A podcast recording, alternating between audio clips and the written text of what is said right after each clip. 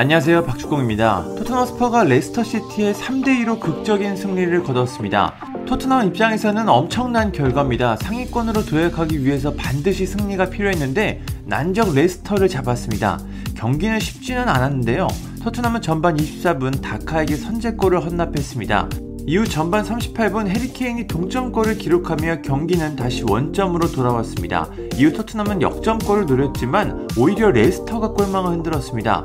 후반 31분 메디슨의 골이 터지며 경기는 레스터의 승리로 기울었습니다. 하지만 베르바인의 그날이었습니다. 교체로 들어온 베르바인은 후반 추가 시간인 95분 극적인 동점골을 기록하며 경기를 원점으로 돌렸습니다. 여기서 토트넘은 경기를 마치는 것으로 보였는데요. 하지만 끝이 아니었습니다. 후반 추가 시간인 97분 케인의 패스를 받아 골키퍼를 제치고 득점을 기록하며 경기를 3대2로 뒤집었습니다.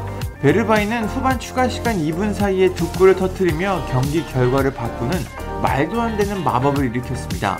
베르바인의 토트넘 이적 후 최고의 경기였습니다. 이 경기는 정말 라이브로 본 사람 모두 승자였던 경기였습니다. 경기가 끝난 후 토트넘 팬들은 당연히 흥분에 빠졌습니다. 시언이라는 팬은 어떤 일을 하든 이 아름다운 네덜란드 놈을 팔지 마라. 정말 미친 경기다라고 말했습니다. 다른 팬 역시 이 선수 절대 팔지 마. 라고 외쳤습니다. 이적 리스트에 올랐던 베르바인이 이 경기로 토트넘 팬들의 마음을 바꾼 것 같습니다. 한 계정은 안토니오 콘테 감독 체제에서 토트넘의 프리미어리그 결과를 정리했습니다. 토트넘은 9경기에서 6승 3무로 무패 행진을 기록하고 있습니다. 17골을 넣었고 실점은 6골 뿐입니다. 감독 한 명이 팀을 어떻게 바꿀 수 있는지 아주 명확하게 보여주고 있습니다.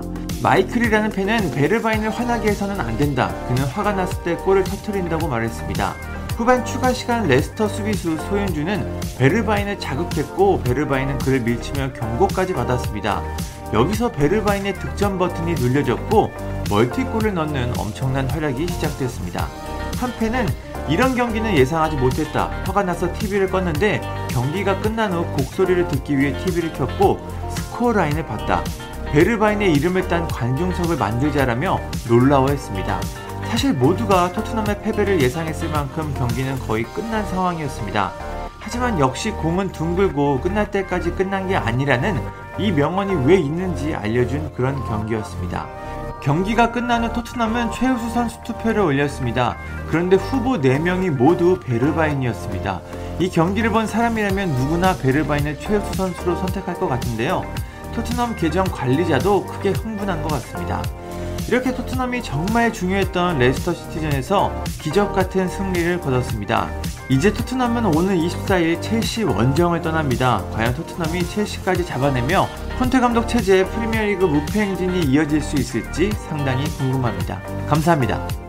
구독과 좋아요는 저에게 큰 힘이 됩니다. 감사합니다.